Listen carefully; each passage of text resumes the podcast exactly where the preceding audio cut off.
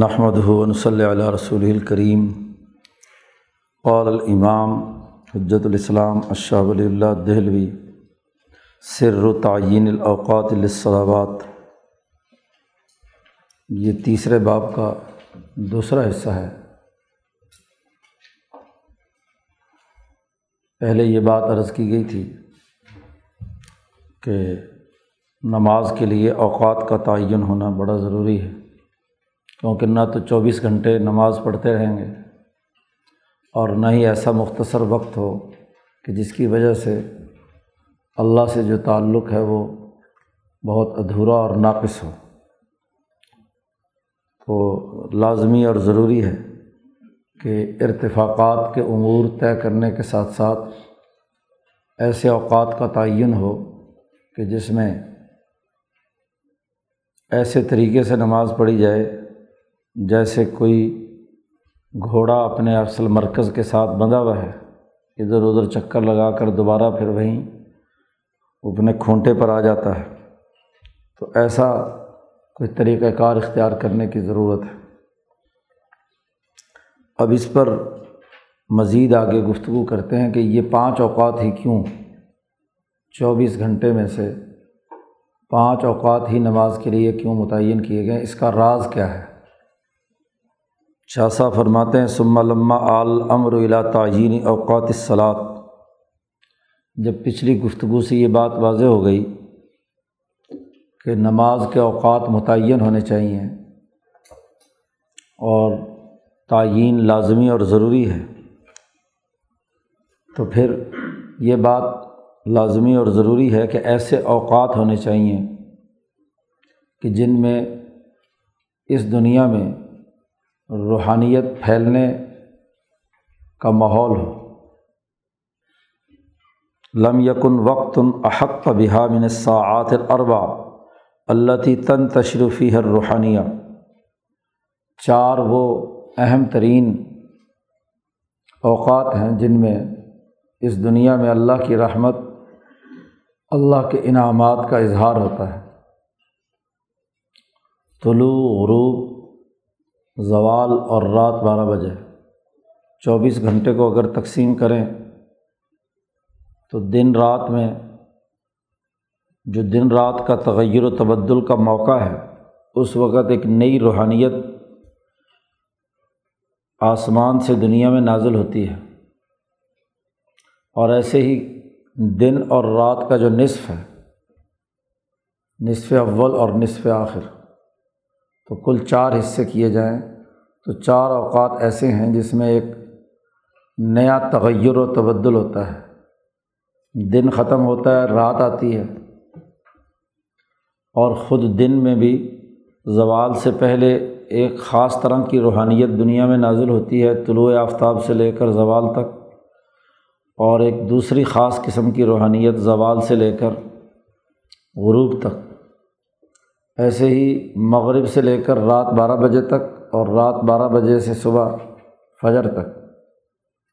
تو یہ چار وہ اوقات ہیں جو سب سے زیادہ اس بات کے حقدار تھے کہ ان اوقات میں اللہ کی عبادت کی جائے۔ کیونکہ عبادت، اس عبادت کا پہلا اور بنیادی مقصد اللہ کی حمد و ثناء ہے۔ اسی لیے اس کا آغاز ہی الحمد للہ ہی رب العالمین سے ہوا ہے۔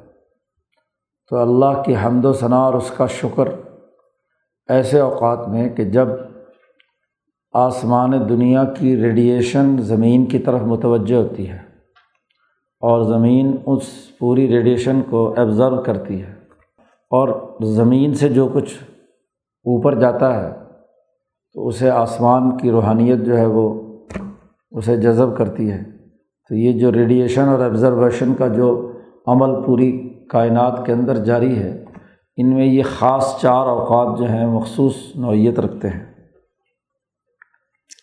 چار اوقات کی چند خصوصیات بیان کی ہیں۔ اللہ تی تن تشریفی ہے روحانیہ ایک تو ان چار اوقات میں دنیا میں روحانیت پھیلتی ہے۔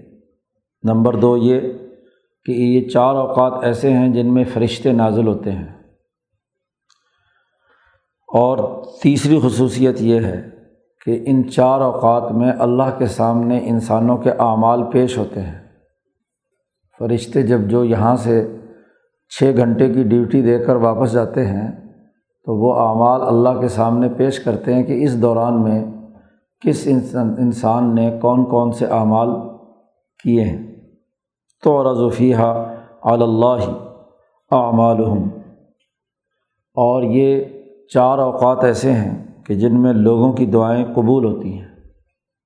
مثلاً حضور صلی اللہ علیہ وسلم نے فرمایا کہ زوال کے بعد جب آسمان کے دروازے کھلتے ہیں تو میرا یہ جی چاہتا ہے کہ زوال ہوتے ہی میں چار رکعت ایسی نماز پڑھوں کہ سب سے پہلے میرا عمل جو اس دروازے سے داخل ہو وہ نماز کا ہو۔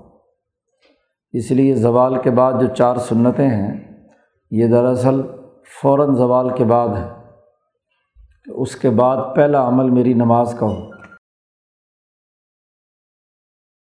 یہ بنیادی چار چیزیں چار اوقات میں یہ چار انعامات کا اظہار ہوتا ہے۔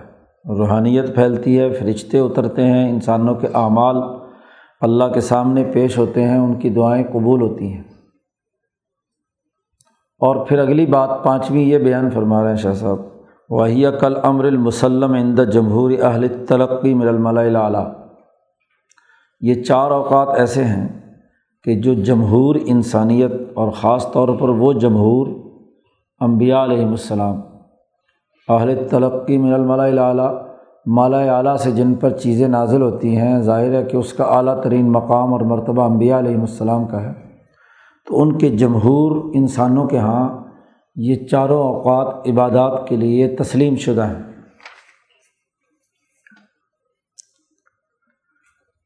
اب چار اوقات متعین کرنے، عبادات کے لیے چار اوقات متعین ہونے چاہئیں یعنی رات بارہ بجے کے فوراً بعد نماز ہو، ایسے ہی طلوع کے وقت، زوال کے وقت، غروب کے وقت۔ اب چونکہ رات بارہ بجے کی کوئی نماز نہیں ہے، تو اس کی وجہ بیان کر رہے ہیں شاہ صاحب۔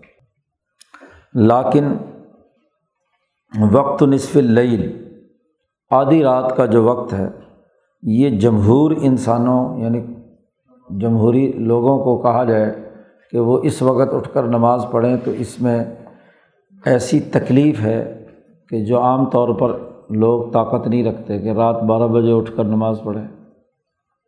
کمالا یکفا جیسا کہ ہر عقل مند کے سامنے یہ بات مخفی نہیں ہے۔ تو فقانت اوقات الصلاط فی الاصل ثلاثہ۔ تو اصل میں تو اوقات نماز پھر تین رہ گئے، کیونکہ رات بارہ بجے تکلیف ہے کہ لوگوں نے دن بھر کے تھکے ہوئے رات کو سونا ہے۔ تو بارہ بجے اٹھ کر ان پر کوئی نماز فرض کی جائے تو ایسا کرنا عملاً تکلیف دہ ہے، اس لیے تین اوقات رہ گئے۔ فجر، عشی، زوال۔ زوال کا وقت، غروب کا وقت اور طلوع کا وقت۔ اور انہیں تینوں اوقات کا ذکر قرآن حکیم کی اس آیت میں کر دیا گیا کہ عقیم صلاح لدلو کی شمس الا غصب اللیل و قرآن الفجر۔ جی۔ دلو کے شمس یعنی زوال زوال سے لے کر رات کے چھا جانے تک، اور و قرآن الفجر، اور فجر کی نماز، فجر میں قرآن حکیم کی تلاوت۔ ان قرآن الفجری کا نام مشہودہ فجر کی جب نماز پڑھی جاتی ہے، اور اس میں طویل تلاوت کی جاتی ہے تو اس وقت فرشتے حاضر ہوتے ہیں۔ کیونکہ خاموشی ہوتی ہے، کوئی شور شرابہ نہیں ہوتا۔ تو یہ جو قرآن الفجر ہے، اس وقت قرآن پڑھنا، یہ لوگوں کے اور اپنا فرشتوں کے اور باقی کائنات کی چیزوں کے حاضر ہونے کا وقت ہے۔ تو تین اوقات قرآن حکیم نے بیان کیے ہیں۔ شاہ صاحب کہتے ہیں، قرآن حکیم میں الا غسق اللیل کا لفظ آیا ہے۔ اس لیے کہ صلاۃ العشی ممتدت الہی حکمن، کہ یہ جو رات عشاء کی نماز ہے، اس کا وقت فجر تک ہے۔ آگے اوقات کی آگے تقسیم بیان کر رہے ہیں، وہاں تفصیل اس کی آئے گی۔ کیونکہ ان کے درمیان کوئی فصل نہیں ہے۔ اس لیے ضرورت کے وقت جمع بین ظہر والعصر کیا جا سکتا ہے۔ اصل تو زوال کے بعد کی یہ نمازیں ہیں۔ ظہر اور عصر۔ تو اگر ضرورت ہو تو ضرورت کے وقت ان دونوں کو جمع کیا جاتا ہے۔ جیسا کہ کیا ہے، عرفات کے میدان میں حج کے موقع پر ضرورت پیش آئی کہ عبادات میں انسان مشغول رہے، تو ظہر اور عصر جو ہے انہیں جمع کیا جاتا ہے۔ اسی طرح ببین المغربی والعشائی اور مغرب اور عشاء کے درمیان بھی حج کے موقع پر مزدلفہ میں جا کر نماز پڑھی جاتی ہے۔ غروب آفتاب کے فوراً بعد عرفات سے لوگ نکلتے ہیں تو مزدلفہ پہنچتے پہنچتے عشاء ہو جاتی ہے۔ تو عشاء میں جا کر نماز پڑھنی ہے، اسی لیے نبی اکرم صلی اللہ علیہ وسلم جب مزدلفہ سے روانہ ہوئے تو کچھ فاصلے پر جا کر مغرب کے بعد تو کچھ فاصلے پر جا کر حضور صلی اللہ علیہ وسلم کو پیشاب کی حاجت ہوئی تو آپ پیشاب کر کے آئے تو وضو نہیں کیا۔ صرف ہاتھ دھوئے اور اونٹ پہ بیٹھنے لگے تو ایک صحابی نے جو ساتھ تھے ہاں جی معاذ ابن جبل غالباً تو انہوں نے کہا کہ وضو کر لیں نماز پڑھیں۔ تو حضور نے فرمایا، نہیں، الصلاۃ و امامک۔ نماز جو ہے وہ آگے جا کر مزدلفہ میں پڑھیں گے۔ تو وہاں تو ضرورت کے وقت جیسے مغرب اور عشاء جمع ہو گئی۔ تو جمع بین الظہرین یا جمع بین المغربین۔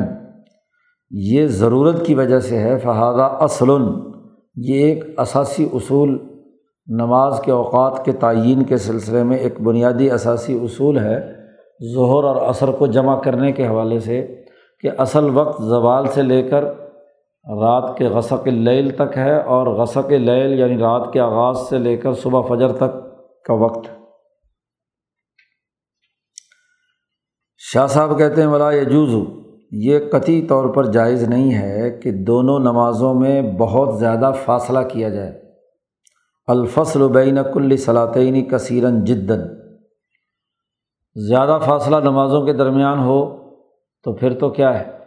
وہ جو اصل مقصد ہے کہ چوبیس گھنٹے میں انسان ہمیشہ ذکر الہی میں مشغول رہے تو وہ اس کی محافظت فوت ہو جائے گی۔ اور ینسا ماں کسب ہو اول مرہ اور اگر پہلی نماز پڑھ کر اس نے کوئی اس سے فائدہ حاصل کیا ہے، اگر لمبا فاصلہ ہو جائے تو وہ بھول جائے گا۔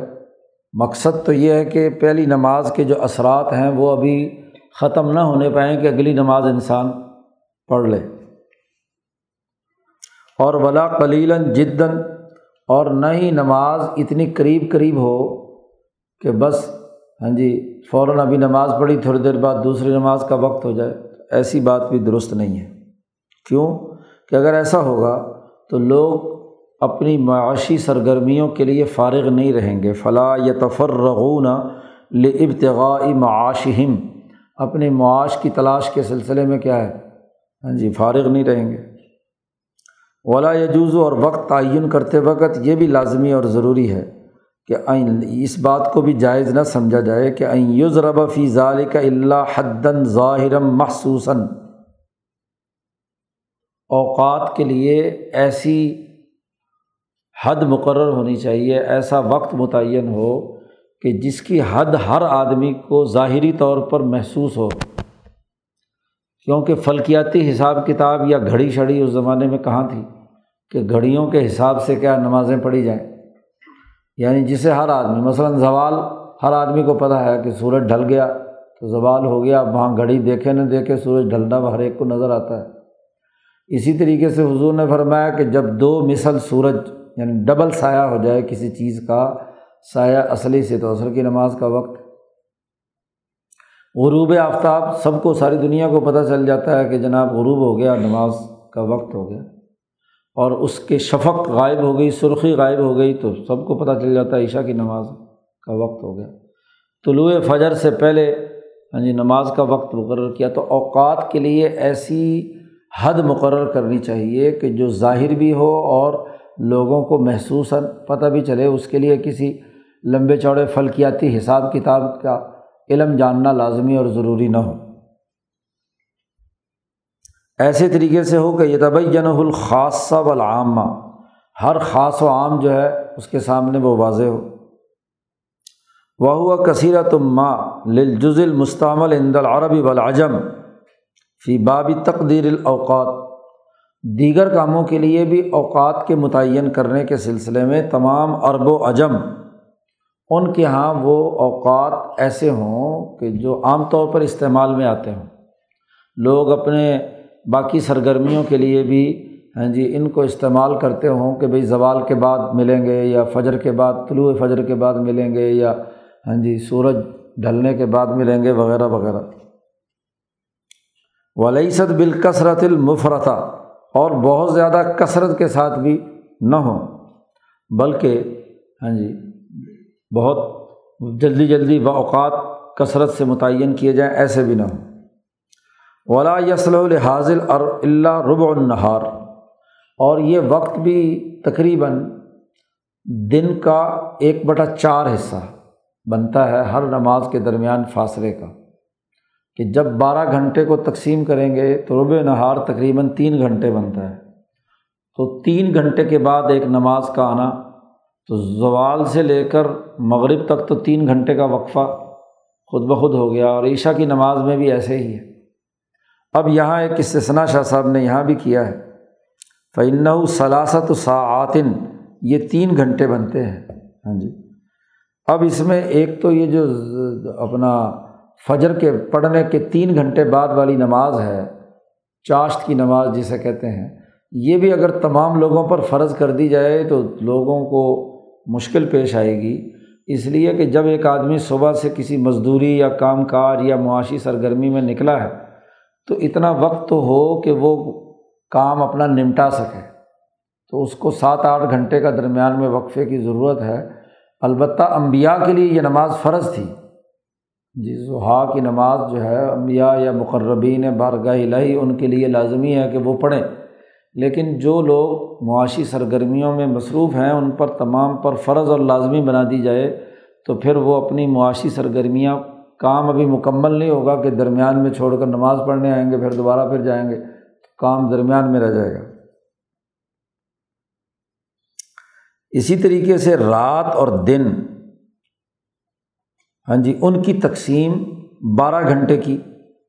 ایسی بارہ گھنٹے کی عام طور پر درمیانہ جو ٹائم ہے وہ بارہ گھنٹے کا بنتا ہے، جس پر تمام مہذب اور خط استوا پر بسنے والے ممالک جو ہیں وہ ان کے یہاں اسی پر عمل کیا جاتا ہے۔ تو بارہ بارہ گھنٹے کے دن رات ہو گئے اور ہر دن کے ربع نہار یعنی تین گھنٹے ہو گئے۔ تو یہ ترتیب اوقات کے لیے پیش نظر۔ ہے پھر دوسرا یہ کہ شاہ صاحب کہتے ہیں وہ کانا اہل الزراعتی و تجارتی و صنعتی معاشی سرگرمیوں کے جو بنیادی ذرائع معاش ہیں، وہ تین ہی ہیں۔ زراعت ہے، تجارت ہے اور صنعت وغیرہ۔ یہ ان لوگوں کی یہ عادت رہی ہے شروع زمانے سے، عالم کے زمانے سے کہ وہ ہاں جی اشغالہم من البکرتی الحاجرہ صبح فجر، سورج طلوع ہونے سے لے کر حاجرہ یعنی دوپہر بارہ بجے تک، اپنی زراعت، صنعت اور تجارت وغیرہ کے کاموں میں مصروف رہنا ان کی عادت رہی ہے۔ کیوں؟ اس لیے کہ فن وقت و ابتغاء رزق اس لیے کہ یہ رزق حاصل کرنے کا وقت ہے، پیشہ جد وجہد اور کام کاج کا وقت ہے۔ اس لیے اللہ پاک نے دن کے بارے میں کہا ہے کہ وجالن نہارا معاشہ ہم نے دن جو ہے روٹی روزی کمانے کے لیے بنایا ہے۔ اور اللہ تعالیٰ نے دوسری جگہ دن کے بارے میں کہا ہے کہ لطب تغوب ان فضل ہی تاکہ تم اللہ کا فضل اور رزق تلاش کرو دن میں۔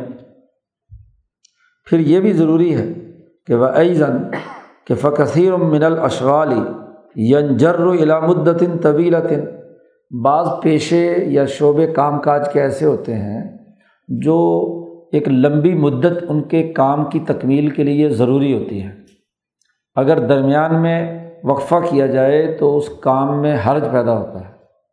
جی۔ اور اب درمیان میں نماز کی تیاری کرنا اور اس کے لیے فراغت حاصل کرنا تو تمام لوگوں کے لیے اس میں بہت بڑا حرجن عظیماً، بہت عظیم حرج پیدا ہونے کا امکان ہے۔ اس لیے شار علیہ السلام نے جو چاشت کی نماز تھی، وہ ثابت کر دی، ختم کر دی۔ تاکہ لوگ سہولت سے چھ گھنٹے تو ویسے ہی بنتے ہیں، سورج کے طلوع سے لے کر بارہ بجے تک۔ اور ایک ایک گھنٹہ آدمی ہاں جی فوراً فجر جلدی پڑھ کے کام پہ چلا جائے اور اس کے بعد زوال کے بعد بھی گھنٹہ کام کرے تو آٹھ گھنٹے کا دورانیہ جو ہے وہ ایک مناسب کام کرنے کا ہے جو ہم یعنی چوبیس گھنٹے میں سے آٹھ گھنٹے کام کاج کے ہیں، آٹھ گھنٹے سونے کے ہیں، آٹھ گھنٹے نمازوں اور باقی گھر کے لوگوں کے جو گھریلو کام کاج ہیں ان کے لیے۔ لیکن وہ رغب فیحہ ترغیباً عظیم من غیر ایجابن البتہ چاشت کی نماز جو ہے دس بجے کی نو دس بجے کی اس کی رغبت خوب دلائی ہے کہ اس کو پڑھنا چاہیے، اس کے فضائل اور ثواب بیان کیے ہیں، لیکن واجب نہیں قرار دی۔ جس کو موقع ملے، جس کے کام میں ایسی نوعیت ہو کہ وہ پڑھ سکتا ہو تو پڑھ لے، لیکن فرض واجب اس پر نہیں ہے۔ تو اصل اوقات کی تقسیم میں تین وقت تھے۔ ان تینوں میں سے بھی جو ہاں جی ہر تین گھنٹے کے بعد والا اصول ہے، وہ چاشت کے اندر ختم کر دیا۔ باقی تقریباً تمام کے تمام تین تین گھنٹے کے وقت مغرب کے، مغرب کی نماز پڑھ لی، آگے تین گھنٹے بعد عشاء کے بارے میں یہی کہا کہ تاخیر سے پڑھی جائے، جیسا کہ آگے تفصیل آ رہی ہے۔ فوجب، اب اس پوری گفتگو کا لازمی تقاضا یہ ہے کہ عشاء کی نماز کے دو حصے بن جائیں یعنی جو عشاء مغرب کے فوراً بعد سے۔ وہ بین ہوا نحو من رب نہار اور اس کے لیے ضروری ہے کہ ان میں بھی کیا ہو، کوئی تین گھنٹے کا تقریباً وقفہ ہو۔ اور یہ ظہر اور اثر ہیں، ان کے تین گھنٹے کا وقفہ ہے۔ اور وہ غصب اللیل الا صلاطین اور رات جیسے چھا جاتی ہے، اس میں بھی دو نمازیں ہیں۔ اور ان کے درمیان بھی ایسا ہی معاملہ ہے، وہ مغرب اور عشاء ہے۔ وہ وجہ لازمی اور ضروری یہ ہے کہ دونوں وقتوں کی جو نماز ہے یعنی ظہر اور عصر، اور ایسے ہی مغرب اور عشاء، اس کو جمع کرنے، ایک جگہ پر جمع کرنے کی حوصلہ شکنی کی جائے۔ یہ بھی واجب اور لازمی ہے۔ اللہ اندر ضرورہ ہاں اگر ضرورت ہو تو پھر یعنی ہو، ورنہ اصل مقصد تو دونوں کے نمازوں کے درمیان علیحدہ علیحدہ اپنے اپنے اوقات میں پڑھنا ہے۔ زوال کے فوری بعد ظہر اور مثلین کے بعد جی اثر ہاں ضرورت ہے، جیسے حج کے موقع پر معاملہ ہے، یا سفر کے اندر معاملہ ہے، لیکن وہاں بھی امام ابو حنیفہ رحمۃ اللہ علیہ کے ہاں اثر ظہر کے وقت میں نہیں پڑھی جا سکتی، یہ بات یاد رکھ لیں۔ آج کل ایک بڑا فتنہ یہ پیدا ہوا ہوا ہے۔ اپنی طرف سے لوگ حدیثوں کے مطلب نکالتے ہیں اور تشریحات کرنا شروع کر دیتے ہیں۔ خاص طور پر یہ ہاں جی جنہوں نے تقلید کا انکار کیا ہوا ہے تو وہ فضول لغ باتیں کرتے ہیں۔ دیکھو، کوئی بھی چیز وقت کے آنے سے پہلے لازم نہیں ہوتی، ایک منطقی سا عقلی اصول ہے۔ آپ کی آٹھ بجے ڈیوٹی شروع ہونی ہے تو آٹھ بجے سے پہلے آپ کام کیسے کریں گے؟ جی۔ جس وقت آپ پر نماز لازم ہوئی ہے، اس سے قبل نماز نہیں پڑھ سکتے ایڈوانس نماز نہیں پڑھی جا سکتی۔ تو یہ قطعی طور پر غلط بات ہے، ظہر کے وقت کے اندر عصر کی نماز نہیں پڑھی جا سکتی۔ زیادہ سے زیادہ یہ کیا جا سکتا ہے کہ سفر ہے تو ظہر کو تاخیر کر کے آخری وقت میں پڑھ لیں۔ اور اثر بالکل اول وقت میں پڑھیں یہ جمع سوری کہلاتی ہے۔ یہ جمع بین صلاطین تو عام حالات میں جائز ہے۔ سرائے ایک حالت کے جو حج کی حالت ہے، وہاں چونکہ فریضے کے طور پر حج کے فرائض میں سے یہ بات ہے۔ اس لیے وہاں ہر حال میں کوشش کرنی چاہیے۔ لیکن وہاں بھی امام ابو حنیفہ رحمۃ اللہ علیہ کے ہاں اچھا اور درست یہ ہے کہ نماز اثر جو ہے وہ اپنے وقت پر پڑھی ہے۔ کیونکہ قبل از وقت نہیں پڑھی جا سکتی نماز۔ البتہ بعد از وقت پڑھی جا سکتی۔ آپ کے ذمہ کام لگا ہوا تھا، وہ وقت گزر گیا، نہیں کر سکے تو بعد میں کر سکتے ہیں کام۔ لیکن ایک وقت لازمی نہیں ہوا تو آپ اس کو ایڈوانس کیسے پڑھ کر کر سکتے ہیں؟ اس لیے شاہ صاحب نے کہا واجبہ یہ بات واجب اور لازمی ہے کہ رخصت نہ دی جائے دونوں وقتوں کی نمازوں کو جمع کرنے کے سلسلے میں اللہ اندر ضرورہ صرف ضرورت کے وقت، اور لا یا جد و منہا بدن، ایسی ضرورت ہو کہ جس کے بغیر رہا نہیں جا سکتا۔ تو وہاں تو جمع بین صلاطین ہو سکتا ہے، ورنہ نہیں۔ اور اگر یہ عام اجازت دے دی جائے تو پھر لبۃ المصلاحت المعتبرہ فی تعین الاوقات۔ اوقات کے متعین کرنے کے پیچھے جو مصلحت معتبر ہے، جس کا اعتبار کیا گیا، جس مسلط کے تحت الگ الگ نمازیں اور ان کے اوقات متعین کیے گئے، وہ ختم ہو کر رہ جائے گا۔ تو پھر لوگ عادت ہی بنا لیں گے کہ جب جی چاہا کیا ہے، دونوں کو جمع کر لیا۔ وہ حاضہ اصل الآخر یہ بھی ایک الگ مستقل اصول اور ضابطہ ہے جمع بین صلاطین کے لیے کہ جمع بین صلاطین شدید ضرورت کے موقع پر تو کیا جا سکتا ہے، ورنہ عام حالات میں نہیں کیا جا سکتا۔ شاہ صاحب کہتے ہیں مکانہ جمہور اہل اقالیم صالحہ ولام زجت المعتدلہ دنیا کے تمام مہذب اور ترقی یافتہ ممالک جہاں کے لوگوں کا مزاج بھی معتدل ہے۔ اور مزاج معتدل، خط استوا کے دونوں طرف جو ایشیا اور افریقہ کے علاقے ہیں، یہ مزاج معتدل ہے جہاں ہر وقت سردی پڑتی رہتی ہے، وہاں بھی انتہا پسندی ہے۔ جہاں مکمل ہر وقت گرمی پڑتی رہتی ہے، ان کا مزاج بھی معتدل نہیں ہوتا۔ تو معتدل مزاج والے لوگ اللہ دین احم المقصود بذات فشرائے شریعتوں اور قوانین سازی میں ایسے ہی مہذب لوگ جو ہیں وہ شریعت کا بنیادی مخاطب ہوتے ہیں، وہی مقصود ہوتے ہیں۔ اللہ یزالون متیب زین متردین فی ہوا جہم بن وقت الاسفار علاقہ اللیل۔ وہ ہمیشہ جاگتے رہتے ہیں، اپنی ضروریات کے لیے جد وجہد اور کوشش کرتے ہیں مم وقت الاسفاری سورج کے نکلنے کے وقت سے لے کر رات تک۔ ان کے لیے لازمی ہے۔ وکانہ احق ما ادا فی سلاد تو یہ ان اوقات کے اندر زیادہ حقدار ہے کہ وہ نماز پڑھیں۔ تو سب سے پہلا فجر کا وقت ہے۔ نمبر ایک، وقت خلو بن نفس عن الانوال الاشغال المعاشیہ المنسیہ ذکر اللہ۔ فجر کی نماز کا وہ وقت ہے کہ جب انسانی نفس دنیا کی ہر قسم کے جھنجھٹوں کے رنگ سے پاک ہوتا ہے۔ ایک دن کی تھکاوٹ رات کو سونے سے وہ دور ہو گئی، فریش ہو گیا، آدمی ایک نئے دور میں داخل ہو رہا ہے۔ تو پرسکون حالت میں ہے۔ ابھی دنیا کی سرگرمیاں حاصل کرنے کے نتیجے میں جو نقش و نگار ہاں جی معاملات کے حوالے سے دماغ پر طاری ہوتے ہیں، اس سے فارغ ہوتا ہے۔ تاکہ اس وقت دل فارغ ہو اور فارغ دل اللہ کی طرح متوجہ ہو تو جب اس وقت وہ نماز پڑھتا ہے تو وہ دل کے اندر متمکن ہو جاتی ہے، اپنی جگہ پکڑ لیتی ہے اور اس کی بڑی شدید تاثیر ہوتی ہے انسانی دل پر کہ خالی پیٹ اور بالکل یکسو ہو کر، فریش ہو کر، تھکاوٹ فارغ ہو کر اب وہ نماز کی طرف متوجہ ہے۔ تو سب سے پہلے اس کے دل پر جو چیز آئے وہ اللہ کا کلام اور اللہ کی نماز ہو۔ اسی لیے اللہ پاک نے کہا وہ قرآن الفجر ان نہ قرآن الفجری کا نام مشہودہ فجر کی نماز میں انسان بالکل حاضر ہوتا ہے، دل و دماغ کے ساتھ کوئی اور خیال یا کوئی تشویش اس کو لاحق نہیں ہوتی۔ تو فجر کا وقت ہو گیا۔ اسی طرح عشاء کا وقت جو ہے، وہ وقت الشروع فنوم سونے کا وقت شروع ہوتا ہے عشاء کی نماز میں۔ تو یہ اس لیے ہے کہ دن بھر میں اگر کوئی غلطیاں، لغزشیں، کوتاہیاں ہوئی ہیں تو یہ نماز جو ہے ان کا کفارہ بن جائے۔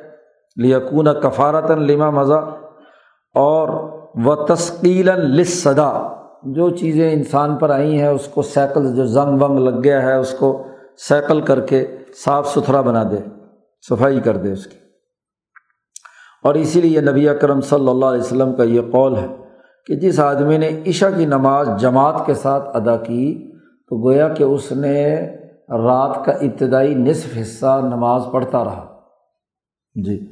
اور جس آدمی نے فجر کی نماز جماعت کے ساتھ ادا کی تو گویا کہ اس نے ساری رات قیام کیا گیا تو اصل جماعت کے ساتھ عشاء اور فجر کی ادائیگی، یہ رات بھر کی جو غفلت ہے، اس کو دور کرنے کا باعث بنتی ہے۔ وہ وقت و اشتغال کا ضحا جی۔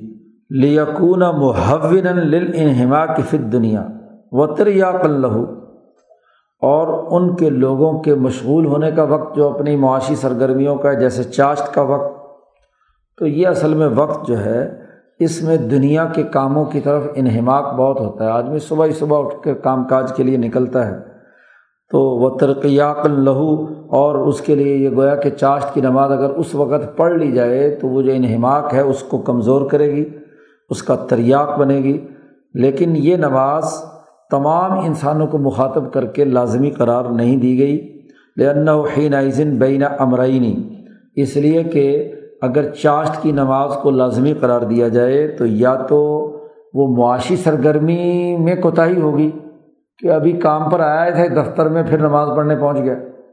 تو کام نہیں رہے گا کچھ بھی۔ یعنی معاشی سرگرمیاں درست نہیں ہوں گی۔ اور اگر نماز ہی پڑھتا رہا تو پھر ادھر کیا کوتاہی ہوگی یا ادھر کرتا رہا تو ادھر کی کوتاہی ہوگی۔ تو یہ بھی اوقات کے متعین کرنے میں ایک اور اصول ہے کہ دونوں کو ملکیت اور بہیمیت دونوں کے تقاضوں میں اعتدال پیدا کرنا ہے۔ اس اعتدال کے پیش نظر ہی چاشت کی نماز لازمی قرار نہیں دی گئی۔ وہ ایزن لا احق فی بابی تعین الاوقات من ان یذهب الى المعصور من سنن الانبیاء والمقربین من قبل۔ یہ بھی کوئی اچھی اور مناسب بات نہیں ہے کہ جو انبیاء اور مقربین کی سنتوں میں سے جو چیز ان کے نقل در نقل چلی آ رہی ہے، اس سے ہٹ کر کوئی اور وقت وقت متعین کیا جائے۔ تو یہ وقت جو ہے، اگرچہ ضحا کا، چاشت کا ایسا ہی ہے کہ جس میں امبیا علیہم السلام بہرحال نماز پڑھتے رہیں فعن کل منبِ لنفسی اعلیٰ اداطاعتی تم بیہن عظیمن اس لیے کہ امبیا جن اوقات میں نماز پڑھتے رہے تو دراصل ان کی دل کی توجہ ادھر رہی ہے تو ان کے نفس پر یہ تنوع اور یہ حالت طاری رہی کہ اس وقت وہ اللہ کی طرف رجوع کریں۔ تو یہ ایک خود ہاں جی نماز کے اندر ایک خاص کیفیت پیدا کرنے کا ذریعہ ہے کہ نبی امبیا علیہم السلام کی، کے عمل کی آپ اتباع کر رہے ہیں۔ اور پھر اس کے ذریعے سے لوگوں میں ایک دوسرے سے آگے بڑھ کر اچھے اور نیک کاموں میں مقابلہ بازی شروع ہوتی ہے اعلیٰ منافست القوم، اس پر یہ ابھارتی ہے۔ ایسے ہی ولباعث علیٰ یقون الصالحین فیم ذکر جمیل، اور یہ اس بات پر بھی ابھارتی ہے کہ چونکہ ہاں جی نیک لوگوں نے ہمیشہ اس طریقۂ کار کو اختیار کیے رکھا ہے۔ اسی لیے جبرائیل علیہ السلام نے بتلایا تھا کہ حاضہ وقت الانبیاء من قبل آپ سے پہلے انبیاء کا یہ وقت بھی ہے نماز کا۔ تو امبیا کے چونکہ یہ پانچ چوکات رہے ہیں، فجر، ظہر، عصر، مغرب وغیرہ وغیرہ۔ اصل اس سلسلے میں ایک حدیث ہے، حضرت جبرائیل علیہ السلام نے آ کر حضور صلی اللہ علیہ وسلم کو نمازیں پڑھائی تھیں دو دن۔ پہلے دن اول اول وقت میں، دوسرے دن آخر آخر وقت میں۔ اور پھر فرمایا تھا کہ یہ تیرے لیے ہے اور اور نبی اکرم صلی اللہ علیہ وسلم سے کہا، آپ سے پہلے انبیاء کا بھی یہی وقت رہا ہے۔ اب اس پر ایک حدیث کا ایک علمی مسئلہ ہے جو عام طور پر محدثین کے یہاں الجھا رہتا ہے۔ شاہ صاحب نے اس کو یہاں پر حل کیا ہے۔ ایک حدیث آتی ہے، حضرت معاذ بن جبل رضی اللہ تعالیٰ عنہ روایت کرتے ہیں عشاء کی نماز کے حوالے سے۔ ایک رات حضور اقدس صلی اللہ علیہ وسلم بڑی دیر سے دیر ہو گئی، لوگ انتظار میں بیٹھے ہوئے ہیں عشاء کی نماز کے لیے اور حضور صلی اللہ علیہ وسلم تشریف نہیں لائے۔ کافی دیر کے بعد تشریف لائے۔ وہ بھی حضرت عمر رضی اللہ تعالیٰ عنہ نے آواز دی کہ بچے سو رہے ہیں، عورتیں سو رہی ہیں۔ تو نماز کا وقت نماز ہو جائے۔ تو حضور اقدس صلی اللہ علیہ وسلم آواز سن کر اٹھے ہیں، غسل کیا ہے اور وہ تشریف لائے ہیں، نماز پڑھائی ہے۔ اور نماز پڑھانے کے بعد جی حضور اقدس صلی اللہ علیہ وسلم کا ایک جملہ معاذ بن جبل کی روایت میں ہے کہ لم یوسلیہ احد قبل عشاء کی اس نماز کے بارے میں کہا کہ یہ عشاء کی نماز میں نے ایسے وقت میں پڑھائی ہے کہ اس اس وقت میں تم سے پہلے کسی آدمی نے نماز نہیں پڑھی۔ یہ ایک جملہ آتا ہے معاذمن جبل کا۔ جبکہ پہلی والی روایت میں کہا ہے کہ یہ امبیا علیہم السلام کا وقت ہے۔ عشاء کی نماز اول وقت بھی پڑھائی اور آخر رات بارہ بجے بھی پڑھائی جبرائیل نے۔ اور کہا کہ یہ امبیا آپ سے پہلے امبیا کا وقت ہے۔ اور اس روایت میں معاذ جبل کی روایت میں یہ ہے کہ حضور صلی اللہ علیہ وسلم نے فرمایا کہ تم سے پہلے کسی آدمی نے اس وقت میں عشاء کی نماز نہیں پڑھی۔ اب یہ حدیث کئی صحابہ سے مروی ہے۔ جیسے معاذ بن جبل ہے۔ تو شاہ صاحب کہتے ہیں کہ معاذ بن جبل کی اس حدیث کی بنیاد پر یہ اعتراض نہ کیا جائے کہ امبیا علیہم السلام گزشتہ امبیا کے بھی یہی اوقات تھے، اس کے خلاف ہے یہ حدیث۔ اس لیے کہ لن الحدیث روا جمع اس حدیث کو ایک صحابہ کی جماعت نے روایت کیا ہے۔ جیسے معاذم نے جبر روایت کر رہے ہیں، ایسے ہی حضرت اپنا عائشہ صدیقہ یہی بات، یہ حدیث روایت کر رہی ہیں۔ اسی طریقے سے حضرت عبداللہ ابن مسعود، ابو موسا عشری وغیرہ وغیرہ کئی صحابہ ہیں جنہوں نے اس کو روایت کیا ہے۔ تو شاہ صاحب کہتے ہیں، یہاں معاذ ابن جبل سے ہاں جی صاحب ہوا ہے، غلطی ہوئی ہے، کیونکہ بعض دوسرے جو صحابہ ہیں، انہوں نے فرمایا، ان الناس سلو و رقدو یہ جملے بھی وہاں اس حدیث میں آتے ہیں۔ اور بعض نے کہا اللہ یوسلیہ احد اللہ بال مدینہ اس کا کائنات سے یا حضور کی آمد سے پہلے کے انبیاء کا طریقہ نہیں بیان کیا جا رہا، بلکہ جس نماز کا تذکرہ حضور صلی اللہ علیہ وسلم نے فرمایا کہ مدینہ میں کوئی آدمی ایسا نہیں ہے کہ اس سے پہلے کسی نے نماز پڑھی ہو۔ اور مدینہ میں ظاہر ہے کہ وہی لوگ تھے جو حضور کے ساتھ پیچھے پڑھ رہے تھے نماز۔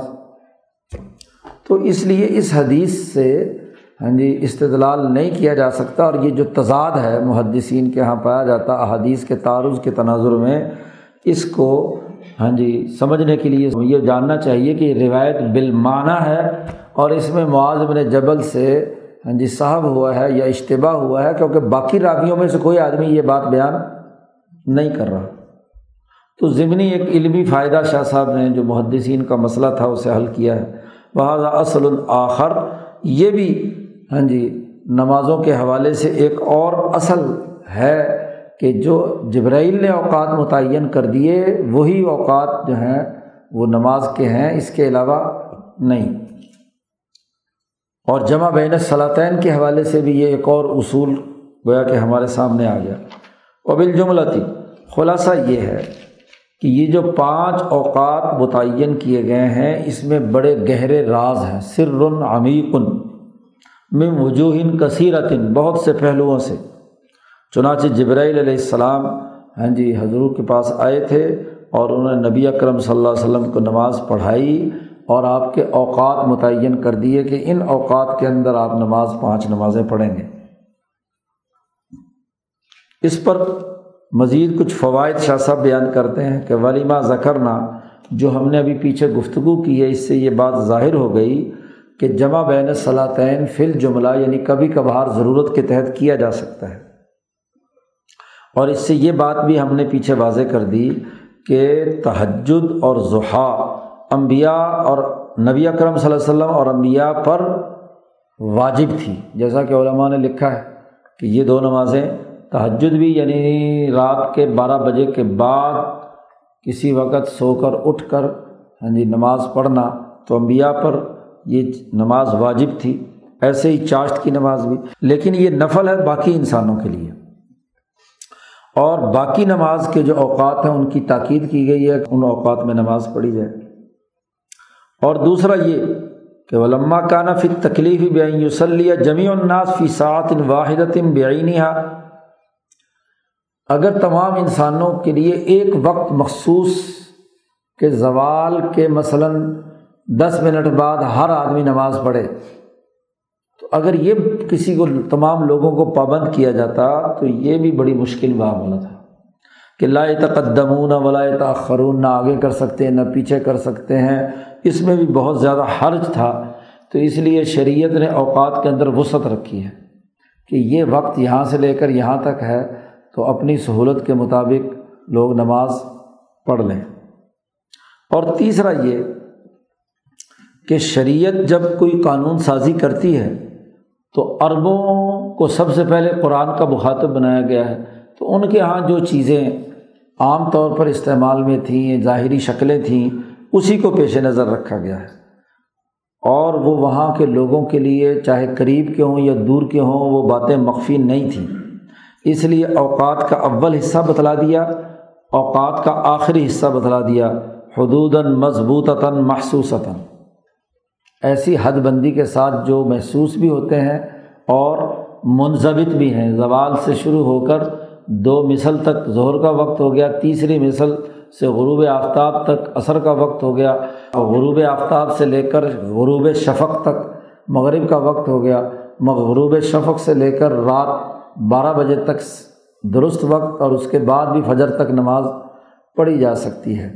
اور فجر بھی کیا ہے؟ تو صبح صادق کے طلوع جو سب کو نظر آتی ہے، ہر دیہاتی کو، شہری کو، کہ صبح صادق طلوع ہو گئی ہے اور طلوع آفتاب تک ہاں جی نماز فجر کا وقت متعین ہو گیا۔ شاہ صاحب کہتے ہیں یہ بہت سارے اسباب ہیں جن تمام کو سامنے رکھ کر یہ اوقات متعین کیے گئے۔ تو حاصل علیہ صلوات اربا اوقات۔ چار اوقات نماز کے لیے متعین ہوئے دونوں وقتوں میں۔ چار اقسام بیان کی ہیں۔ ایک تو وقت الاختیار۔ ایک وقت الاستحباب۔ ایک وقت ال الضرورہ اور ایک وقت القضاء۔ نماز کے حوالے سے گویا کہ چار طرح کے اوقات ہو گئے ان مختلف اسباب کو سامنے رکھتے ہوئے۔ وقت الاختیار وہ ہے کہ جو پسندیدہ ترین ہاں جی اختیار ہے آپ کو کہ اس دورانیے میں آپ نماز پڑھ سکتے ہیں۔ وہ وقت وہ وقت ہے کہ جہاں بغیر کسی کراہیت کے نماز پڑھی جا، پڑھنا جائز ہے۔ اور اس سلسلے میں دو حدیثیں ہیں اصل بنیادی۔ ویسے تو بہت سی حدیثیں ہیں، لیکن دو حدیث بنیادی ایک حدیث جبرائیل اسے کہتے ہیں کہ حضرت جبرائیل علیہ السلام نے نبی اکرم صلی اللہ علیہ وسلم کو دو دن نماز پڑھائی تھی۔ اور ایک حدیث بریدہ ہے۔ ففی اور اس میں یہ ہے کہ حضور صلی اللہ علیہ وسلم سے کسی سائل نے اوقات کا سوال کیا تھا اور حضور صلی اللہ علیہ وسلم نے اس کے جواب میں یہ بات بیان فرمائی تھی۔ بے انص اللہ یومینی اور ولمفسر منہما قاضن المبہم یہ بھی ایک قاعدہ اور ضابطہ بیان کر دیا جو پہلی جلد میں بیان کیا تھا کہ دونوں حدیثوں میں سے ایک حدیث مبہم ہے اور ایک حدیث مفسر ہے۔ ایک قانون، اصول فقہ کا جو قانون ہے جس میں خود نبی نے تفسیر کر دی تشریح کر دی۔ تو جہاں جو حدیث مفسر ہے یعنی تفسیر کر رہی ہے، اس کو ترجیح دی جائے گی اس حدیث پر جو جس میں ابھی ابہام پایا جاتا ہے۔ وہ مختلفہ یو حدیث و بریدہ جہاں ان دونوں روایتوں میں اختلاف پایا جائے گا، وہاں بریدہ کی حدیث پر اعتبار کیا جائے گا، کیونکہ وہ مدینہ میں آئی، مدینہ کی تعلیم ہے اور وہ بعد کی ہے۔ اور جو پہلے والے حدیث جبرائیل ہے، یہ مکی مکی ہے اور متقدم ہے، دوسری حدیث سے پہلے کی ہے۔ تو قانون اور ضابطہ یہ ہے کہ اگر کسی حدیث میں جو پہلے زمانے کی تھی اس میں کوئی بات آ گئی ہے اور بعد میں دوسری حدیث بعد بار کے زمانے کی ہے اور اس میں اور پہلے والی میں فرق ہے، تو یوں کہا جائے گا کہ پہلے والا حکم منسوخ ہو گیا اور یہ آخری والا حکم جو ہے یہ اصل اس کا اتباع کی جائے گی۔ وزال کا اس کی دونوں حدیثوں کی الگ الگ وضاحت بیان کرتے ہوئے فرماتے ہیں کہ ان آخر وقت المغرب۔ مثلاً مغرب کا آخری وقت کون سا ہے؟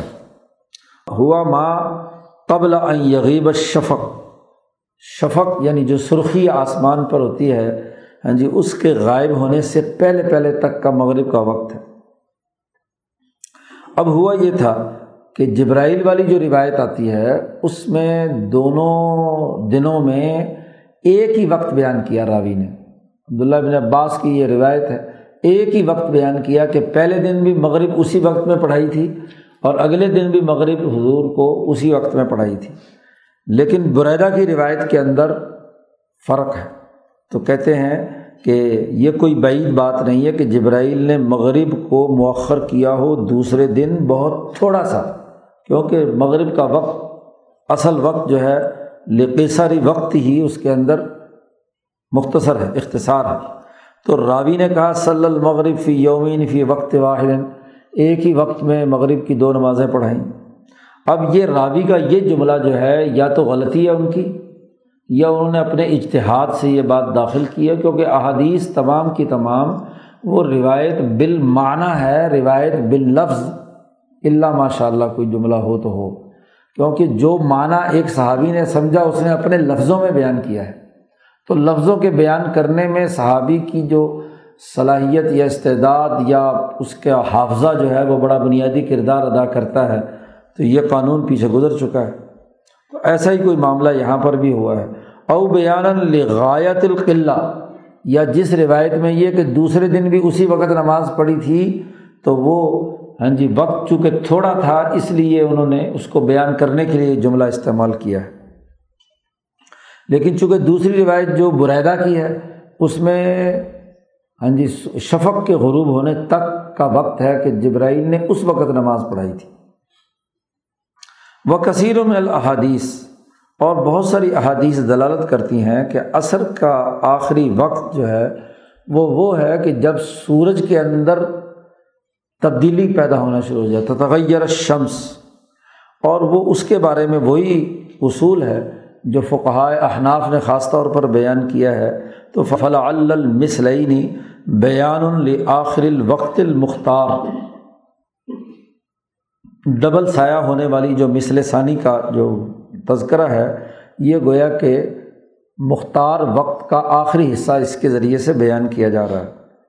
اور ولد یستحب فی ہی اور اس میں مستحب ہے۔ او نقول یا یہ کہیں ہم کہ شاید شریعت نے سب سے پہلے تو اثر کا جو لفظ ہے، اثر کا لفظ مقصد ہے نچڑا ہوا ہونا۔ تو سورج جب آخری مرحلے پہ پہنچتا ہے تو اس کی تمازت ختم ہو کر وہ ہاں جی گویا کہ قسم کے نچڑا ہوا ہو جاتی ہے، تو وہ اس اس کو بیان کرنا مقصود ہے۔ اور پھر یہ بھی لازمی اور ضروری ہے کہ دونوں نمازوں کے درمیان کم از کم تین گھنٹے کا وقفہ ہو، اور وہ تین گھنٹے کا وقفہ تبھی ہو سکتا ہے۔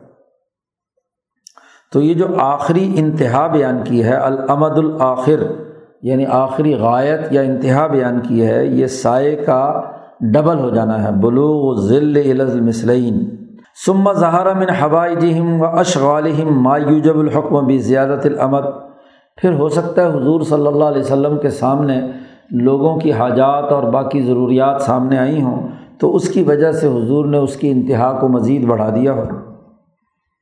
تو یہ احادیث کی تطویق دینے کے لیے درمیان میں شاہ صاحب علمی مسائل حل کر رہے ہیں۔ وہ ایزن ایک اور تعویل یہ بھی کی ہے شاہ صاحب نے کہ یہ جو حد بیان کی ہے، یہ تحتاج اللہ ضرب منت تعمل غور و فکر کی متقاضی ہے۔ اور اس بات کا بھی متقاضی ہے کہ سایہ اصلی کے بعد ڈبل سایہ ہونا چاہیے۔ اب سایہ اصلی معلوم کرنا عام طور پر لوگوں کو کیا ہے مشکل ہوتا ہے۔ اس کے لیے ہاں جی سورج کا جب بالکل زوال کی حالت میں ہو تو اس وقت سایہ اصلی معلوم ہوتا ہے۔ آدمی جس جغرافیائی محل وقوع میں ہو تو وہاں سایہ اصلی معلوم کرنے کا طریقہ ہاں جی بتلایا جاتا ہے۔ جی عام طور پر فقہ کی کتابوں میں اس کا طریقۂ کار بیان کیا ہے۔ ہاں جی جو خط استوا سے بہت دور علاقے ہیں، وہاں سایہ اصلی اور نوعیت رکھتا ہے۔ جو بالکل خط استوا پر ہیں، ان کا سایہ اصلی بسا اوقات زیرو ہوتا ہے۔ ہوتا ہی نہیں ہے۔ جتنا قریب بالکل سورج خط استوا پر جہاں گردش کر رہا ہے، وہاں اگر آپ کوئی بھی لکڑی گاڑیں تو اس کا کوئی سایہ جب بالکل دوپہر کا وقت ہوگا تو کوئی سایہ اس کا نہیں ہوگا۔ لیکن اگر یہاں پر ہے مثلاً خط سرطان یا خط جدی کی طرف جیسے ہی آپ جائیں گے تو سورج تو خط استوا میں زوال کا وقت یہاں ہے، تو یہاں اس اس طرف جو ہے کچھ نہ کچھ سایہ ہاں جی آپ کو نظر آئے گا۔ جہاں جہاں بھی آپ جتنا فاصلے پہ چلتے جائیں گے، اتنا سایہ اصلی بڑھتا چلا جائے گا۔ ادھر بخارا ثمرقند اور ان کے علاقوں میں جا کر آگے چلے جائیں تو وہاں کیا ہے؟ سایہ اصلی بڑھ جاتا ہے۔ تو اس کا وہ تغیر و تبدل ہوتا رہتا ہے۔ یہ اپنے اپنے علاقے کے اعتبار سے اس کی دریافت کا طریقۂ کار فقہ نے بیان کیا ہے۔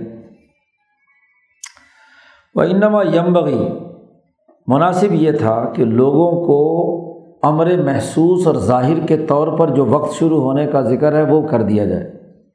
تو فن فص اللہ فی روعی صلی اللہ علیہ وسلم، تو اللہ نے حضور صلی اللہ علیہ وسلم کی دل میں یہ بات ڈال دی کہ جو آخری وقت ہے وہ سورج کی ٹکیا کے تغیر یا اس کے روشن ہونے کے حوالے سے ہے۔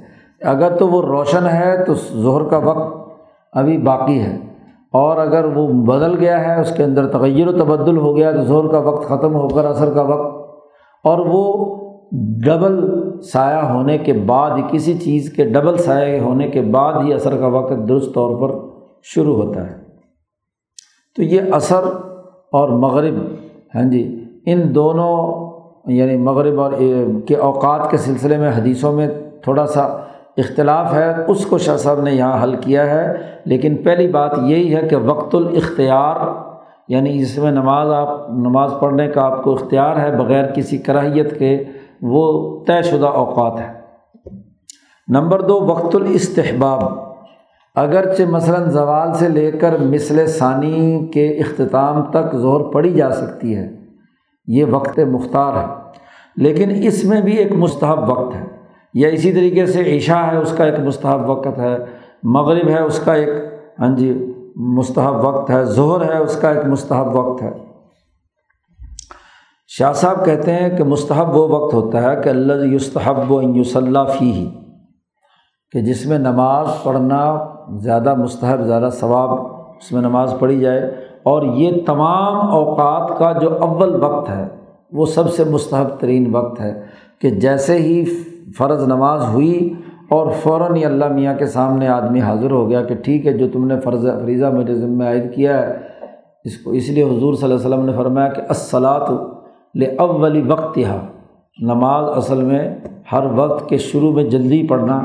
ہاں جی یہ زیادہ بہتر ہے۔ یہ مستحب وقت ہے۔ ہاں العشاء۔ اس اصول سے عشاء مستثنا ہے۔ عشاء کے بارے میں نبی اکرم صلی اللہ علیہ وسلم نے فرمایا کہ جتنی دیر سے پڑھو، اتنا ہی زیادہ مستحب ہے۔ اس کا اول وقت مستحب نہیں ہے عشاء کا۔ اس کا اصلی مستحب تو ہے عشاء کی نماز میں تاخیر کرنا۔ کیوں؟ کہ اس لیے کہ وضع طبعی جو لوگوں کے اندر ہے، اس کا بنیادی تقاضا یہی ہے کہ بس آخری نماز پڑھ کر بس آدمی سو جائے۔ نماز کے بعد کوئی گپاسٹنگ وغیرہ نہ ہو۔ ہاں جی؟ کب شپ ادھر ادھر کوئی ڈرامہ شرامہ کوئی موبائل کوئی واٹس ایپ دیکھنے کی اجازت نہیں، اس سے پہلے پہلے بندہ دیکھ لے۔ نماز پڑھنے کے بعد پھر سرے سے کیا ہے؟ سو جائے۔ اصل مستحب بات تو یہ ہے۔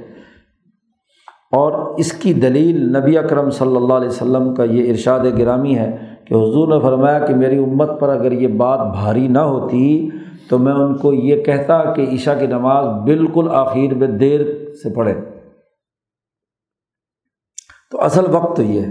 اور بلی ان ہو اور اس لیے بھی کہ انفا فی تصفیت الباطنی من الاشغال المنسیہ، ذکر اللہ کہ آخری وقت میں جو اللہ کے ذکر کو بھلانے والے آدمی کے کام وام ہیں، گپ شپ ہے، ادھر ادھر کی جو باتیں ہیں، وہ اس سے فارغ ہو کر آدمی عشاء کی نماز پڑھے۔ اور پھر عشاء کی نماز دیر سے پڑھنے کا ایک تیسرا فائدہ بھی ہے کہ قصہ، کہانی اور گپ شپ جو ہے نا وہ بھی منقطع ہو جاتی ہے۔ اقتا لمادت ثمری بادل عشائی عشاء کے بعد ہاں جی فضول لغ گوئی سے انسان بچ جاتا ہے۔ لیکن ایک اور مسئلہ بھی ہے کہ اگر عشاء کی نماز بڑی تاخیر سے دس گیارہ بجے پڑھی جائے، تو ایک نقصان اس کا یہ بھی ہے کہ جماعت تھوڑی رہ جائے گی۔ بندے تھوڑے رہ جائیں گے، پہلے پڑھ پڑھ کے کیا ہے، جا کر سو جائیں گے۔ تو تاخیر کے نتیجے میں روبامہ یوفزی الا تک تقلیل الجماع جماعت تھوڑی ہوگی، اور وہ تنفیر القوم، اور لوگوں کو بھی نفرت ہوگی، دن بھر کا تھکا ہرا خاص طور پر جو مزدور ہے، کیونکہ یہ گپاسٹنگ کا تو سوجتی ہے ان کو جو بالکل فارغ ہیں، جنہوں نے دن میں بھی کوئی کام نہیں کیا، تو راتوں کو بیٹھ کر، بلکہ دن میں نیند پوری کیا تو راتوں کو گپے ہانکتے ہیں۔ جس مزدور نے، بیچارے نے سارا دن محنت مزدوری کر کے تھک ہار کر آیا ہے تو وہ تو فوری طور پر چاہے گا کہ جلدی عشاء پڑے اور فوراً سو جائے، جیسا کہ ایک روایت میں آتا ہے کہ معاذ نے جبل حضور کے ساتھ عشاء کی نماز پڑھتے پھر ایک محلے میں جا کر نماز پڑھاتے اور وہاں صورت بقرہ شروع کر دیتے۔ تو وہ ایک آدمی بیچارہ مزدور قسم کا تھا، اس نے پیچھے نماز کی نیت باندھی اور انہوں نے صورت بقرہ شروع کی۔ تو اس نے نماز توڑی اور اپنی چار رکاتیں پڑھی، جا کے سو گیا۔ اب صبح کو حضور کے سامنے شکایت لگائی کہ جی فلانا بندہ نماز کے بجائے اس نے اپنی نماز پڑھی۔ تو حضور نے اس سے پوچھا، انہوں نے کہا جی سارا دن تو تھکے آ رہے ہوتے ہیں۔ اب سات جلدی نماز پڑھ کے سونا ہوتا ہے، ادھر سے یہ آپ کا جو صحابی معاذ ہے، یہ آتا ہے، پتہ نہیں، شروع کر دیتا ہے صورت بقرہ۔ تو حضور نے یہ بات سنی تو حضور کو بڑا شدید غصہ آیا کہ کیا تم لوگوں کو دین سے نفرت دلانا چاہتے ہو؟ تم تو آسانی پیدا کرنے کے لیے بھیجے گئے تھے، تم مشکل کیسے کھڑی کرتے ہو؟ وہیں پر بڑی سختی سے کہا کہ جو نماز لوگوں کو پڑھائے، اس کو چاہیے کہ ہلکی نماز پڑھائے۔ مختصر پڑھائے تاکہ کوئی بیچارہ کمزور ہے، کوئی سونے والا ہے، کوئی اور ضرورت مند ہے، تو جائے جا کر سوئے، اپنا کام کرے۔ تو اس سے قوم کو نفرت دلانا ہے۔ حالانکہ جماعت کا مقصد تو لوگوں کو دین کی طرف لانا ہے، اور اگر نفرت ہوگی تو یہ قلب موضوع ہے۔ یعنی نماز جس مقصد کے لیے ہوئی تھی اس کا الٹ ہو رہا ہے۔ اس لیے نبی اکرم صلی اللہ علیہ وسلم نے فرمایا کہ اگر لوگ، نبی اکرم صلی اللہ علیہ وسلم کا معمول تھا کہ لوگ اگر بہت مجمع میں ہیں، زیادہ لوگ ہیں، تو حضور جلدی نماز پڑھا دیتے تھے۔ جی۔ اور ویزا پلو اور لوگ تھوڑے ہیں، تو انتظار کی وجہ سے آخر وقت میں نماز پڑھاتے تھے۔ اس لیے فجر کی نماز میں جتنا بھی تاخیر ہو سکے تاخیر کرنے کا اس لیے حکم دیا گیا کہ زیادہ سے زیادہ لوگ جماعت میں شریک ہو جائے، ہو جائیں تاکہ جماعت تھوڑی نہ ہو، کثیر ہو۔ کیونکہ عام طور پر غفلت کا وقت ہے تو لوگ سو کر ہاں جی بڑی مشکل سے اٹھتے ہیں، اٹھ بھی جائیں تو پھر وضو کرتے کراتے ٹائم لگا دیتے ہیں۔ تو اس لیے جتنی اس فار کے وقت پڑھنا مستحب ہے ہاں جی تو وہ اس کا ذکر ہے۔ ایک تو عشاء کی نماز کا استثنا کیا۔ دوسرا وہ اللہ ظہر سیف گرمیوں کی جو زہر ہے، وہ بھی اول وقت مستحب نہیں ہے اس کا۔ کیوں؟ خود نبی اکرم صلی اللہ علیہ وسلم نے فرمایا کہ جب گرمیاں ہوں شدت کی عزت الحر، جب سخت گرمی ہو تو فب ردو بظہر تو زہر کو ٹھنڈا کر کے پڑھو۔ یعنی سورج کی تپش کم ہو جائے تو ذرا تاخیر سے زہر پڑھنی چاہیے۔ فعن شدت الحر منفی جہنم اس لیے کہ گرمی کی شدت، یہ دراصل جہنم کا سانس لینا ہے۔ اس کی لپٹ آگ کی ہوتی ہے تو اس جہنم کی آگ سے ذرا معاملہ ٹھنڈا ہو جائے تو پھر ظہر کی نماز گرمیوں میں پڑھنی چاہیے۔ تو یہ دو اوقات کا استثنا ہے، ایک گرمیوں کی ظہر اور ایک عشاء۔ باقی رہا، یہاں فہ جہنم کا ذکر کیا ہے۔ تو شاہ صاحب اس کی تشریح میں بیان کرتے ہیں کہ اس کا معنی یہ ہے کہ جنت ایک چشمہ ہے، اس کا ایک معدن ہے اور آگ اس کا بھی ایک معدن ہے۔ تو دنیا میں جتنے باغات ہیں، ان کا معدن جنت ہے۔ دنیا اس زمین پر جہاں بھی سبزہ اور جہاں بھی کیا ہے، باغات ہیں، ٹھنڈی ہوائیں اگر چل رہی ہیں، موسم خوشگوار ہے، تو اس کا سر چشمہ جنت ہے۔ جنت ہی کی ہوا ہے، جنت ہی کا ذیلی، گویا کہ یہ اثر ہے۔ اور اس دنیا کے اندر جتنی آگ ہے، اس کا مرکز اور معدن جو ہے، مرکز اور منبع جو ہے، وہ کیا ہے؟ جہنم ہے۔ تو جہاں آگ اور گرمی کا مرکز جہنم ہے جو یہاں دنیا میں ظاہر ہو رہی ہے، اور جتنے باغات اور اچھا موسم ہے، اس کا مرکز جو ہے جنت ہے۔ ہوا معدن ما یفاظ فی حاضل عالم من الکیفیات المناسبات والمنافرہ۔ کہ اس عالم میں جتنی اچھی اور بہترین کیفیات پیدا ہوتی ہیں، اس کا مرکز اور منبع۔ اس لیے کہا جاتا ہے، دنیا کو جنت بناؤ۔ تو جنت بنانا تبھی ہے کہ جب اس دنیا کے اندر ہاں جی جو اچھے کام یا راحت انسانوں کو مل رہی، تو دراصل اسی جنت ہی کا عکس آ رہا ہے۔ ان اعمال کے نتیجے میں۔ اور جو جہنم مل رہی ہے، تو وہ اسی جہنم کا یعنی آگ آ رہی ہے، گرمی آ رہی ہے، جلانا ہے کہیں، تو یہ اسی جہنم کا اثر ہے۔ وہ ہوا تعویل و برد فی الاخبار۔ یہ وہی تعبیر ہے ہاں جی تعویل ہے جو اخبار یعنی یہ تاریخ کی جو باتیں ہوتی ہیں، ان کو خبر کہا جاتا ہے۔ وہ حدیث شمار نہیں ہوتی ہے۔ فل ہندبائی وغیرہ ہی ہاں جی ایک پودا ہے کاسنی، ہندبا اسے عربی میں ہندبا کہتے ہیں۔ تو اس کاسنی کے بارے میں کچھ روایات ہیں۔ تو ہے تو ساری وہ موضوع ان کا حقیقت سے کوئی تعلق نہیں ہے، لیکن اس کی تعبیر اس انداز میں شاہ صاحب کہتے ہیں کہ یہاں جتنے بھی پھل، فروٹ اور باقی چیزیں ہیں، یہ دراصل اسی یعنی جنت یا دوزخ دونوں ہی کے اثرات کے اندر ہیں۔ جو کڑوے پھل ہیں، زہریلے ہیں، تو وہ گویا کہ وہی ہیں جو جہنم کے اثر سے ہیں۔ اور جو یہاں جتنے میٹھے، خوبصورت، لذیذ، ذائقہ دار پھل ہیں، وہ کیا ہے جنت کے اثرات ان کے اوپر پائے جاتے ہیں۔ اب یہاں شاہ صاحب نے دو وقتوں کے استحباب کا ذکر کیا ہے، عشاء اور ظہر۔ لیکن اگلا سوال ایک اور پیدا ہوتا تھا اس حدیث کی بنیاد پر کہ فجر میں بھی تاخیر کرنے کا حکم دیا ہے کہ حضور نے فرمایا، اسفرو بالفجر۔ فجر کو خوب دن چڑھے، پڑھنا چاہیے۔ فعن اعظم الاجر کیونکہ جتنی تاخیر سے فجر پڑی جائے، اتنا ہی وہ اجر، اس کا اتنا ہی عظیم ترین ہے۔ تو اعظم الاجر حضور نے فرمایا، ابو بکر صدیق رضی اللہ تعالیٰ عنہ کی تو نماز کا ایسا مرحلہ تھا کہ سلام پھیرتے تھے تو یوں لگتا تھا ویسے جیسے ابھی سورج نکل آئے گا۔ جی تو اسفر و بالفجر حکم ہے۔ حضور نے حکم دیا ہے۔ اسفر و بالفجر فعن اعظم الاجر اب شاہ صاحب کہتے ہیں، یہ حدیث بتلا رہی ہے کہ فجر کی نماز اسفار میں پڑھنی چاہیے، مستحب ہے اور احناف کا ہاں یہی مسلک ہے۔ امام شافی ایک روایت کی بنیاد پر غلط میں یعنی اندھیرے میں نماز پڑھنے کا کو مستحب سمجھتے ہیں، لیکن امام ابو حنیفہ رحمہ اللہ کے یہاں سردیاں ہوں یا گرمیاں ہوں، اس کے لیے اسفار جو ہے وہ سب سے بہتر ہے۔ شاہ صاحب اس کی تشریح میں بیان بیان کرتے ہیں کہ حاضہ خطاب القومن یہ خطاب ایک ایسی قوم کے لیے ہے کہ جنہیں یہ ڈر ہے کہ اگر جلدی نماز پڑھی، فجر ہوتے ہی تو جماعت بڑی تھوڑی ہوگی۔ جی۔ اگر سارے لوگ جاگ رہے ہو مثلاً سب نے تحجد پڑھی ہو، جتنے بھی نمازی ہیں، تو وہ اگر جلدی پڑھنا چاہیں تو ٹھیک ہے، جماعت موجود ہے، جلدی پڑھی جا سکتی ہے۔ این تذر الاسفاری ایسے لوگوں کے لیے یہ ہے کہ اسفار تک انتظار کریں۔ یا یہ کہ جو بڑی مساجد ہیں، اول اہل المساجد الکبیرہ، بڑی جامع مسجد ہے، جس میں ہر طرح کے ضعیف، کمزور، بچے وغیرہ سب لوگ آتے ہیں، تو وہاں ان کے لیے یہ کہ آخر میں نماز پڑھی جائے تاکہ سب لوگ شریک ہو جائیں۔ جیسا کہ حضور صلی اللہ علیہ وسلم نے فرمایا کہ تم میں سے جو لوگوں کو نماز پڑھائے، اس کو چاہیے کہ نماز ہلکی پڑھائے، کیونکہ اس میں ضعیف اور کمزور لوگ ہوتے ہیں۔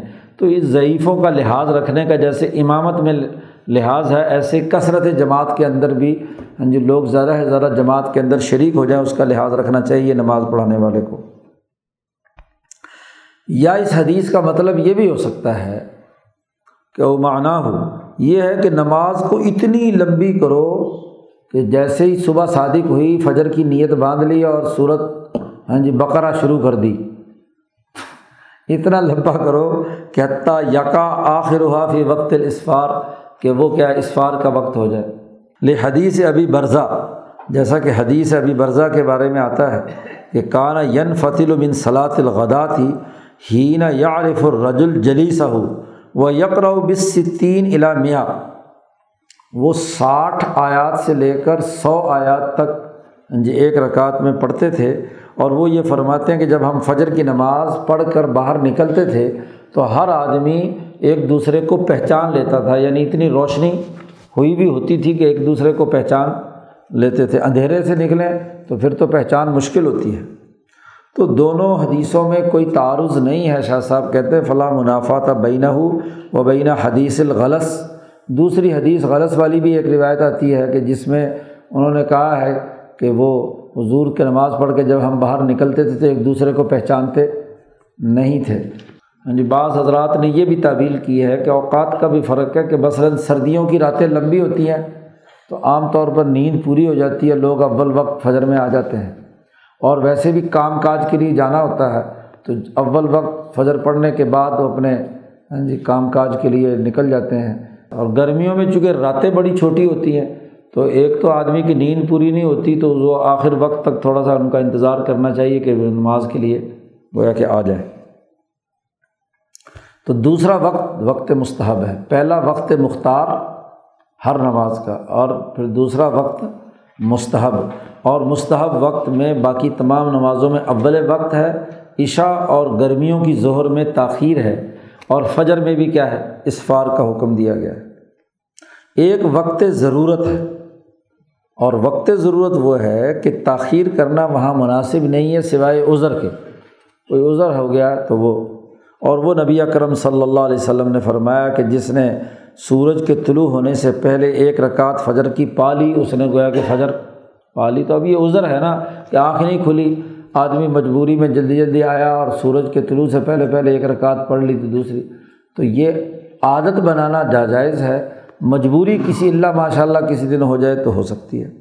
اسی طرح من ادرا کا رکعت من اللہ صرف قبل تغرب شمس فقط ادرا کا اثر اسی طرح حضور نے فرمایا کہ یہ آخر میں نماز پڑھنا یہ منافق کی نماز ہے۔ اور منافق کی نماز یہ ہے کہ سورج کے غروب ہونے کا وہ انتظار کرتا رہ، بیٹھا رہتا ہے۔ اور جب بالکل سورج غروب ہونے کے وقت ہوتا ہے تو اس وقت جلدی جلدی اٹھتا ہے اور اٹھ کر دو چار ٹھونگے مار دیتا ہے۔ چار ٹھونگے مار کر کیسا ہے میں نماز ادا کر لی۔ تو اس کو بھی حضور نے ممانعت فرمائی۔ تو وقت مجبوری ہے یہ۔ اور وہ حدیث ابن عباس ہے کہ جو جمع بین ظہر ولاثر اور جمع بین المغربی والعشاء وغیرہ کے حوالے سے ہے، اور وہاں بھی عذر کی بات ہے کہ سفر لاحق ہو گیا، یا کوئی مرض ہے، یا بارش ہے، بارش کی وجہ مسئلہ ہے، یا پھر عشاء الا طلوع الفجر، یا عشاء کی نماز بارہ بجے سے پہلے تو صحیح وقت ہے۔ بارہ بجے کے بعد طلوع فجر تک کا جو وقت ہے، یہ ضرورت کا وقت ہے کہ آدمی سفر میں تھا، کوئی مجبوری ہوئی یا پہلی رات میں تھکاوٹ کی وجہ سے سو گیا تو آخر رات میں اس نے نماز پڑھ لی، تو یہ بھی کسی عذر کی وجہ سے ورنہ عام عادت بنانا بارہ بجے کے بعد عشاء کی نماز پڑھنے کی یہ مناسب نہیں ہے۔ چوتھے اوقات میں سے وقت القضاء ہے۔ وقت القضاء کون سا ہے؟ کہ ایک آدمی نے اصل وقت میں تو نماز نہیں پڑھی۔ یا سویا رہا مثلاً، تو وہ اس کا وقت قضا وہ ہے کہ اعزاز ذاکرہ جب اسے یاد آ جائے کہ میری فلاں نماز قضا ہو گئی تھی، تو وہ اسی وقت قضا پڑھ سکتا ہے۔ اس لیے کہ نبی اکرم صلی اللہ علیہ وسلم نے فرمایا کہ جو آدمی نماز پڑھنا بھول گیا یا سویا رہا، کسی نے اٹھایا نہیں اسے، تو فل یوسلیہ اجازہ کا رہا تو اسے چاہیے کہ نماز پڑھے جب بھی اسے یاد آ جائے۔ اقول شاہ صاحب کہتے ہیں، میں اس کی تشریح میں کرتا کہتا ہوں کہ بل جملہ تو فیض علی کا خلاصہ یہ ہے کہ آدمی کو نماز چھوڑنے کی طرف سہولت پسند نہیں ہونا چاہیے۔ اپنے نفس کو چھوڑ نہیں دینا چاہیے کہ نماز ترک کرنے کی عادت بنا لے۔ اور اس کو چاہیے کہ جو نماز کے فوائد ہیں، اس کو بالکل فوت نہ کرے، اس کو حاصل کرے فوائد کو۔ اور وہ الحق القوب التفویت بالفوت نظر ان احق و بالکفارہ یہ جو حضور صلی اللہ علیہ وسلم نے قوم کو کہا کہ اگر کسی کی نماز چھوٹ گئی تو نماز پڑھ لے، تو یہ اس لیے کہا ہے کہ تاکہ گویا کہ قسم کا کفارہ ادا ہو جائے، اس کا نماز کی جو غفلت ہے وہ دور ہو جائے۔ ایسا نہیں ہے کہ نماز کا وقت ختم ہو گیا تو اب نماز ادا ہی نہ کی جا سکے۔ نہیں، یہ گویا کہ اس پہلی نماز کا قضاء ایک قسم کا کفارہ ہے۔ اس کا یہاں تک تو اصولی بات کر دی اس باب کی کہ چار اوقات ہیں، وقت مختار، وقت مستحب، وقت ضرورت اور وقت قضا اور اوقات جو متعین کیے گئے ہیں، اس کے راز، اس کی بنیاد پیچھے بیان کر دی۔ اب اس باب سے متعلق جو کچھ احادیث ہیں، ان کی تشریح بیان کرتے ہیں۔ روایات الباب۔ نبی اکرم صلی اللہ علیہ وسلم نے حضرت ابو ذر غفاری رضی اللہ تعالیٰ عنہ کو وصیت کی تھی کہ اگر تم ایسا زمانہ پاؤ کہ تمہارے حکمران طبقے نماز کو فوت کرتے ہوں۔ اضاکان علیہ عمرا یمیتون سلاد نماز کو فوت کرتے ہوں تو تم اپنی نماز وقت پر پڑھ لیا کرو۔ صلی صلاۃ وقت یہاں اگر صحیح وقت پر تمہارے حکمران نماز نہیں پڑھتے اور انہوں نے فوت کرنا شروع کر دی ہو، تو جو وقت ہو اس میں اپنی نماز پڑھ لیا کرو۔ لیکن چونکہ جماعت کی اپنی اہمیت ہے تو فعن ادرکتہ معاہم اور اگر اس کے بعد حکمران صاحب نماز پڑھانے آئے ہیں جماعت کی، تو ان کے ساتھ بھی پڑھ لیا کرو۔ فعن کا نافلہ وہ تیری نماز نفل ہو جائے گی۔ جی تو چونکہ فساد کا اندیشہ ہے کہ اگر کسی آدمی نے جماعت کے علاوہ اپنی نماز وقت پر پڑھ لی اور نماز پڑھانے والا بہت تاخیر سے آیا ہے، امام صاحب تو وہ اس کے ساتھ بھی پڑھ لو تاکہ کیونکہ حکمران ہے، تو اگر وہ ناراض ہو گیا تو پھر کوئی نہ کوئی نیا فتنہ کھڑا ہوگا۔ تو فتنہ پیدا کرنے کی اجازت